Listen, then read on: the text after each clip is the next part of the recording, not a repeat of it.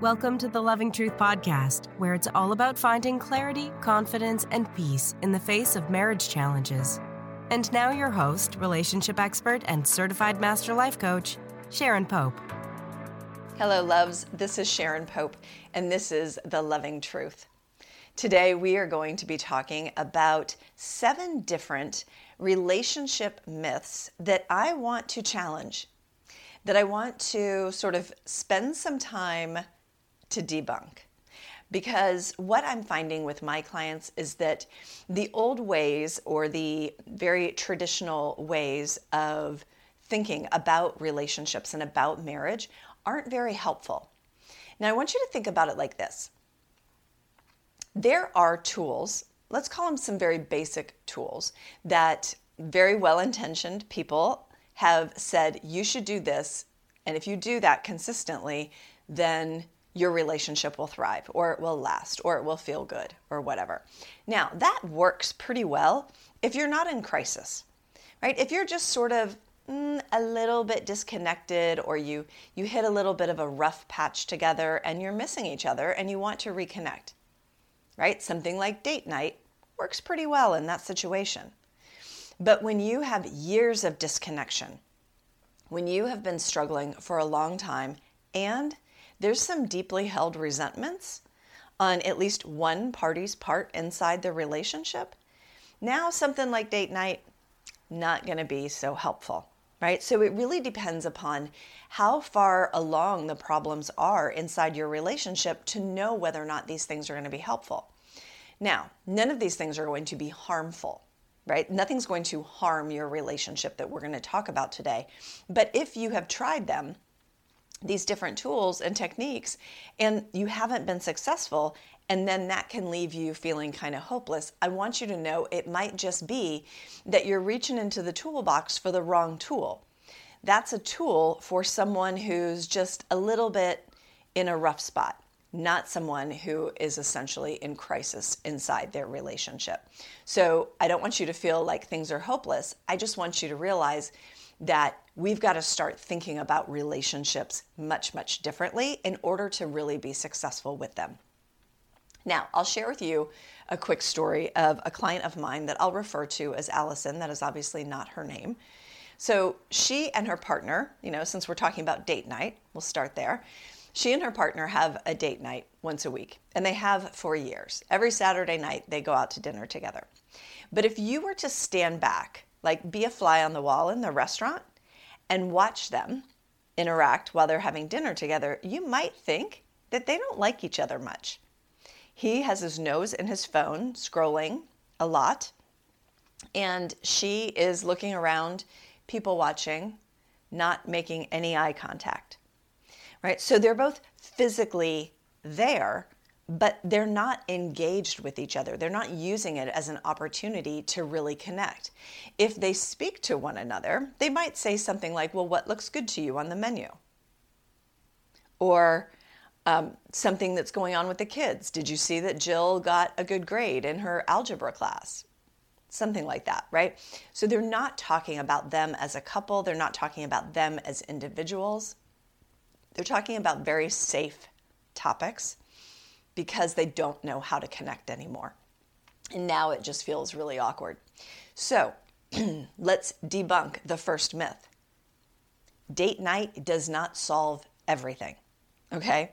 Date night is lovely when you are when you are doing well in your marriage, when you're feeling pretty good about it, or if you just need a little bit of reconnection. Date night once a week can be super super helpful. I'm not saying that it's it's doing damage. But what I'm saying is if you show up to that date night, like my client Allison and her husband, where you're there physically, but you're not there mentally and you're not there emotionally, then you're you might actually be doing more harm than good because the other person might be sitting across from you going, he doesn't even want to be here. Why do I even bother trying? It can leave you feeling more hopeless.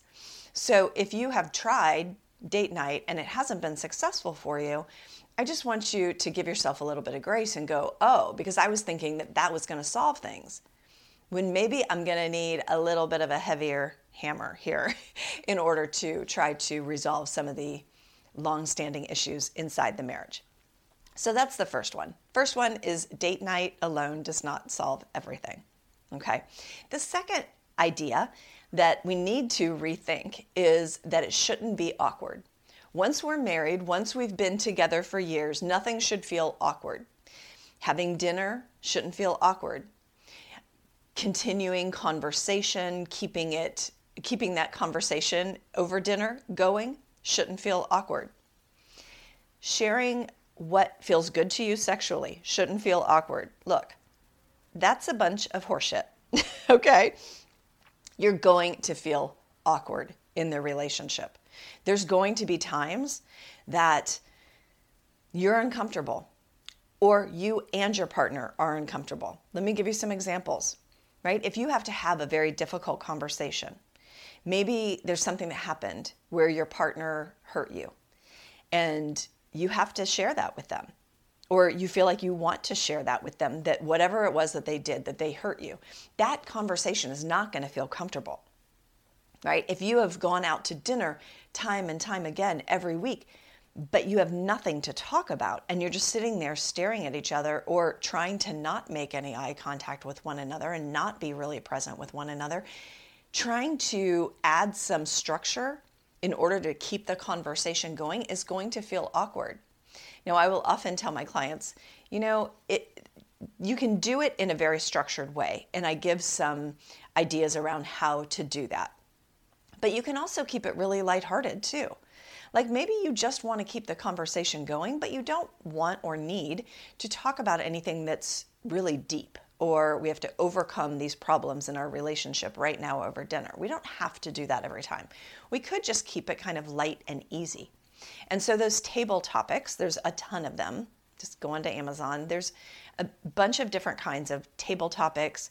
Um, there are lots of different variations on those topics that's really just meant to open up conversation between people. So it will ask you questions like you'll just grab a few cards, take them to dinner with you. Or if you're sitting outside together sharing a glass of wine, just grab a few cards and just ask each other these questions. An example might be um, what are you most excited about in the upcoming year? Um, an example might be who, if you could have dinner with anybody, dead or alive, who would you want to have dinner with and why? Right? So they're very harmless questions, but inevitably they're going to open up dialogue between the two of you. And who knows, you might even learn something about your partner that you didn't know before. And that's kind of cool, right? So I always say, you know what? Let it be awkward. Own the awkwardness.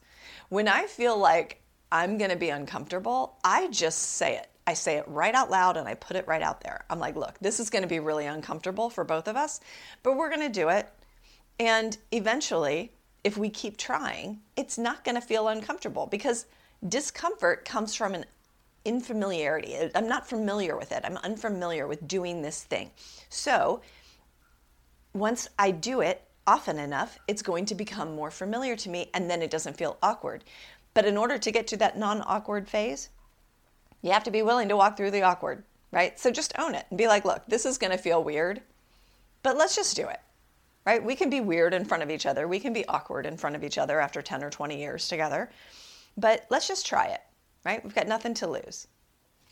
Do that. That's going to help you open up that conversation. All right. So don't assume that just because you've been together that there aren't going to be awkward times. Certainly sexually speaking, because most of us are not great at talking about sex and talking about our needs and talking about our desires and talking about what feels good. There's going to be times that that's going to feel awkward. So let it. If you can't be awkward with a person you've been with for a decade or more, then who are you going to be awkward with? Right? So just put it out there, own it, and stop assuming that something's gone wrong. Okay? It's just you've gotten out of the habit of something and you need to get back into the habit of that thing. Okay. The third thing is this idea that if we argue, it means something has gone wrong. No, it doesn't. If you argue, now, arguing every day, all the time, like, okay, that's a bit extreme. But just because you argue once in a while doesn't mean that there's something wrong with your relationship. And it doesn't mean you have to rethink whether you're with the wrong partner or not. You don't. When you argue, what that means to me is that you two are talking about something that you care deeply about. And that's important. It's important to you. It's important enough, and you feel strongly about it enough that you have some big feelings about whatever the topic is. Now, the idea isn't that you should never argue, right? Because I always say if someone, if they don't, if, if a couple is never arguing, it means they're not talking about anything really important inside their relationship. They're staying in that nice, safe zone so that they don't argue. Because a lot of us really avoid confrontation. It's super uncomfortable, and human beings, we don't like being uncomfortable. So we avoid arguments. But sometimes arguments can be healing. Sometimes it can be necessary to get those big feelings expressed. And so the idea is really how do you handle the arguments? If you handle the arguments well, then it really can be an opportunity for the two of you to better understand one another. But if you don't handle the arguments well, and there's a lot of name calling and personal digs on each other, or a lot of anger and rage and yelling, now what we're doing is we're creating more problems on top of this disagreement that we're having. So not only is it not helpful, it's more harmful than anything. Okay. Now, the other idea along the same lines as arguing, and this is probably one of my favorite rules to debunk because everyone says, whatever you do, don't go to bed angry. Bull. Go to bed angry. it is the best idea because you will see things differently in the morning. You will feel differently about whatever it is you're upset about in the morning. I'll give you an example. So, um, this was just last week. Uh, my dog, one of my dogs, um, was having a lot of difficulty. He had had surgery and um, it didn't go very well. And then he got to the stitches and basically got the wound uh, infected and some of the stitches came out. And so it was literally, it was an open wound, right? So um, I knew this and we were monitoring it. We had been to the emergency vet and they said, okay, here's what you're going to do. You're going to clean him up every day and you're going to pay attention and you're going to bandage him and all this stuff, right? So it was a Saturday. It was this last Saturday. And um, well, I was looking at the wound and I was like, oh, wow, this looks significantly worse than it did yesterday. This isn't good. Well, my husband was working out, he was at the gym. So when he came home, I said, Babe, I need to talk to you. I want you to take a look at Leo's wound um, because I, I, don't I, I don't feel like it's doing well at all. I, I think we might need to think about taking him back. I was worried, right? And by the way, I get anxious sometimes. okay? So I was feeling a little anxious. This is completely outside of my comfort zone. And my little guy is hurting and I'm worried. So he's like, no problem. I'll look at it in a little bit. He gets in the shower. He takes his time. I'm still getting really worried at this point because I can tell my dog is super uncomfortable. He doesn't really know how to move because it's on his it's on his belly, and um, and I'm just like petting him and trying to keep him calm and all this stuff. So I go into the bathroom where my husband's getting ready after taking a shower. And I'm like, babe, I, I need you to, can you please come look at this? Because I, I think we're going to need to do something. He's like, just calm down. Which, by the way, no one who's not calm ever likes to be told, calm down. calm down. I'll be there in a little bit. Just, it's fine. I'll get there. Okay, so then he's done showering. Then he says, All right, well, I got to go to the drugstore because I have to get more of that cleaning solution. And I want to get some of those little um, like butterfly stitches or whatever, like these little sticker stitches. My husband was an ex paramedic, right? So he doesn't get freaked out about all this stuff. I get freaked out about all this stuff when there's like blood and open wounds and things like that, right? So he's like, I'm going to go to the drugstore. I'll only be gone 10 minutes I'm sitting here thinking, can't you please just take a look at this wound first before you go to the drugstore? Nope. First, you know, things have to be done in a certain way. So I'm trying really hard to keep calm. So he goes to the drugstore, he gets all these things, he sits down, we have everything ready to go to, to clean up our dog and to, to put this antibacterial stuff on. And I guess he's going to put these little stitches on. I don't know. He looks at the wound and he's like, oh my gosh, this is really bad. Uh huh. It's really bad. so we take a picture of it, we send it to the emergency vet. Now, by the way, there's probably two hours that has gone by at this point. We send it to the emergency vet, and they're like, yeah, you got to bring him in. So we load up both the dogs in the car and we bring him in. So I was a little salty. Okay. By the time we got back that night, it was dark, it was late. I was still super worried. This is like, it was not, it was not good. And I was mad that I wasn't being taken seriously, that he was like, oh, it's just your anxiety, it's no big deal. No, it was a big deal and it was something that needed tended to. But he never even came back and said, Wow, you were right. I should have done something with that. Now, the worst possible thing I could have done is bring it up that night and talk about it that night and have all the things to say about it that night. That would have been the worst possible thing because I would have said a whole bunch of probably hurtful things. And he might have said a bunch of hurtful things. Our emotions were high, we were exhausted, and we were worried, right? So the next day, I was able to have a better conversation with him. You know, and I just said, "Look, I'm I don't appreciate not being taken seriously. I get that sometimes I have anxiety, but when I come to you with something, I don't want you to just write it off. That that is insulting to me. Now I'm not going to hang on to this, but I need you to know how I felt about it. Right? That's a calmer conversation. We didn't have some big blow up argument. And I was able to express how I felt, and he was able to hear and receive it. So, my friends, if you are upset and you hear that little voice in the back of your head saying, Well, whatever you do, don't go to bed angry, hear Sharon Pope's voice saying to you, Bull, go to bed angry. Go to bed, get some rest, address it in the morning your on ramp into that conversation is going to look and feel and sound so much different than it would had you tried to address it the night before when emotions are high. Go to bed angry. It's fine.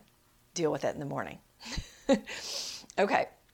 Number five myth that we're going to debunk is that love should be enough.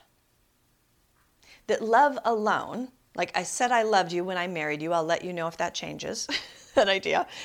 Love uh, alone should keep a marriage together over the course of, I don't know, 50, 60 years together. Of course, that is a myth. Love is lovely, but to me, it's sort of table stakes, right? You know how they say that love is a verb? Well, what does that look like? What, what, what is the verb that love looks like? It looks like kindness, it looks like generosity, it looks like forgiveness, it looks like compassion, it looks like helping each other, cheering each other on, being there for support when support is needed, being there for levity when levity is needed, being there for encouragement when encouragement is needed, right? It's this partnership, it's this dance that we do together. Now, love might sit right in the middle of it, but love cannot prop up and sustain all the day to day aspects of life and living life beside another human being. Right? When there's problems with the dogs, or there's problems with the kids, or there's work challenges, or money challenges, or there's a death in the family, right? How are we showing up for each other? How are we showing up to the relationship? Because a relationship means you're going to show up and do that work. That's what we're committing to. I think we come into marriage thinking the relationship itself is I'm going to promise to love you. Well, okay, but what is that going to look like when times get difficult? Right? When we get pressed, when we get squeezed, when we're under a lot of stress or pressure, what is that going to look like for the two of us? And love is not enough, right? Sometimes compassion is what's needed, or forgiveness is what's needed. or a very difficult conversation, or being able to hear a hard truth about yourself might be what's needed. So, love in and of itself, while it is very durable, it's not enough to sustain a marriage and a relationship in today's day and age for the next, call it 50, 60 years. Okay? So, on the flip side of that is desire, right? We think desire should just be there as if it's this magic pixie dust, right? This desire for my partner was there in the beginning. Let's just assume that you had some degree of desire for your partner in the beginning, even if you can't remember it right now. That's okay. That it, it was there and then it's not. It was there 10 years ago and now it's not. And we know that there's a lot that probably has transpired over the course of, let's say, 10 years that has made you not necessarily want to snuggle up and desire and feel real desire or passion for your partner.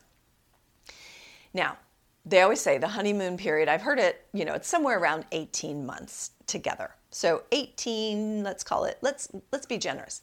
Let's say 24 months is that honeymoon period. Right? Of where our partner is a bit up on a pedestal and we're giddy in love and all of those lovely butterflies in your stomach, all those good feeling feelings. Eventually, it does not matter how good looking your partner is. I promise you, it doesn't matter how good looking your partner is. At some point, that butterfly feeling is not going to magically be there, right? I think my husband is incredibly attractive, but I don't often look at him and my clothes just want to pop off right that's not how it works right and and if you look at like i don't know i always look at like brad pitt like he cheated on jennifer aniston and angelina jolie so it is never about how people look. These are that's the land of the beautiful people. And they still weren't satisfied. They still didn't have that desire right for one another. So desire is not this magic thing that is bestowed upon us and then just magically goes away and we have no control over it. Desire is something that we have to cultivate inside of our relationships. We have to pay attention to it. And most of us, I don't know about you, but I was never told look, if you don't pay attention to desire inside of your marriage, it will go out. It's like a fire. Like, think of desire as fire. If you don't stoke that fire, if you don't give it some air, give it some kindling, if you don't pay attention to it, that fire is going to go out and eventually go to embers and then die. Right? So it's the same thing with desire inside of our relationships. We got to pay attention to that. And so, how do you create desire? That means we're going to have to insert things like surprises and some spontaneity and a little excitement and a little curiosity and maybe maybe even a little mystery here and there. But at least surprises every now and then surprising one another, in, inviting one another in a lovely way to be intimate, as opposed to like, you want to fool around, right? That's lame. That's high school stuff. Let's not do that, right? We've got to pay attention to desire because this idea that it's just, it should just always be there, ready, willing, and waiting for us, that's not a reality. That's not a thing. So we got to get over that. Now, the last myth that I want to debunk is that the marker for success in marriage is that you remain together forever. Right? How many times do you hear people who are going through a divorce and they say, I failed? They look at it as a failure. And when you say, when you look at what constitutes a, a successful marriage, easy for me to say, what constitutes a successful marriage is that they remain together until death. But really, I mean, I have seen many of my clients where they've navigated divorce, they've, they've chosen to go that route, but that doesn't mean that their marriage was a failure. There were things that, that came from the result of two people coming together and attempting to love one another as best they could until they no longer could right? There were children that were born. There are generations of human beings that will exist on this planet because two people came together. So, how can you possibly look at that and say that's a failure? Or that because it didn't last until death, that it wasn't successful? right? Like, think of it like this if you had a job, let's say you were a marketing director, and you had that job for 10 years, and then you got recruited and, and you were successful in that job and you enjoyed that job and you helped the company in a lot of ways in that job and then you got promoted and you were you know uh, courted by another company you left that company you went to another company and now you're vice president of marketing and you're successful over there too does you now being at this new company in this new vp role does that now negate what you did as director over here we would never look at it through that lens in any other area of our lives. Right? We would never say, "Oh, that was a that was a failure, but this is a success." Because I'm still in it. No. You would say that was successful and it helped me to now step into this new role, to be successful in a new way. Right? So we don't look at our lives that way anywhere else except in marriage. The singular marker that most of society looks at of whether or not a marriage is successful is longevity. And my friends, we can do better than that. Right? Maybe there were experiences that we shared together that never would have happened had we not been together. There were human beings that were created, little human beings that were created that never would exist had the two of you not come together right? There, there are so many things that happen inside of a relationship that we've got to come up with some better markers for success than just longevity. All right, so those are the seven relationship marriage uh, myths that I wanted to really challenge here today. And like I said, most of these, outside of making you feel hopeless because maybe one or two of them aren't going to be successful for you, they're not going to do harm or damage, but they're not going to be helpful for you. And I think that it's really important that we get clear about where we are. We can't use a band aid for a gunshot wound, right? And that's what I think sometimes we try to do when we use something like date night to fix a marriage that has been disconnected and struggling and feeling resentful between the two of you for a decade. That's the equivalent right? So sometimes we're just going to have to pull out some bigger tools in order to solve those things. But some of these ideas that were that they're just assumed. I don't even know if we were taught them. Things like love should be enough and desire should always be there, right? Those are the kinds of things that I think that they, we just assume them and then enough of us bought into it that we just think that that's the way it's supposed to be. That's what a healthy relationship is supposed to look like. And my friends, those are the kinds of thoughts that are hurting us because we're assuming that something is really broken. But really, what is broken is the initial idea of that love is enough and that desire should be there and longevity is the only marker of a good relationship and date night should solve everything. All of these things that I've shared with you, right? When we can start challenging those things, then we can come at our relationships much differently. And my friends, we will have greater success and our relationships will start to feel better. All right, I hope that was helpful for you. Until next week, take really good care. Love, if you're questioning whether you can recover the feelings you've lost for your spouse and you're serious about putting an end to feeling stuck, lost, and alone, I've written a book just for you. It's called Stay or Go How to Find the Confidence and Clarity You Need so you can either fix your marriage or move forward without regret. The approach I share in this best selling book has already worked for thousands of women struggling in lonely, disconnected marriages, and I'm confident that it will work for you too. If you don't want to spend another day stuck in indecision, go to SharonPopeBook.com to get your copy of Stay or Go Now. That's SharonPopeBook.com. If you've been stuck and struggling in your marriage for years or even decades, and you're serious about finding the confidence, clarity, and peace you desire, it's time to book a Truth and Clarity session with a member of my team. On the call, we'll discuss where you are in your marriage and whether I can help you come to a decision about how to move forward and guide you through every step of that difficult journey. Go to clarityformymarriage.com to fill out an application now. That's clarityformymarriage.com.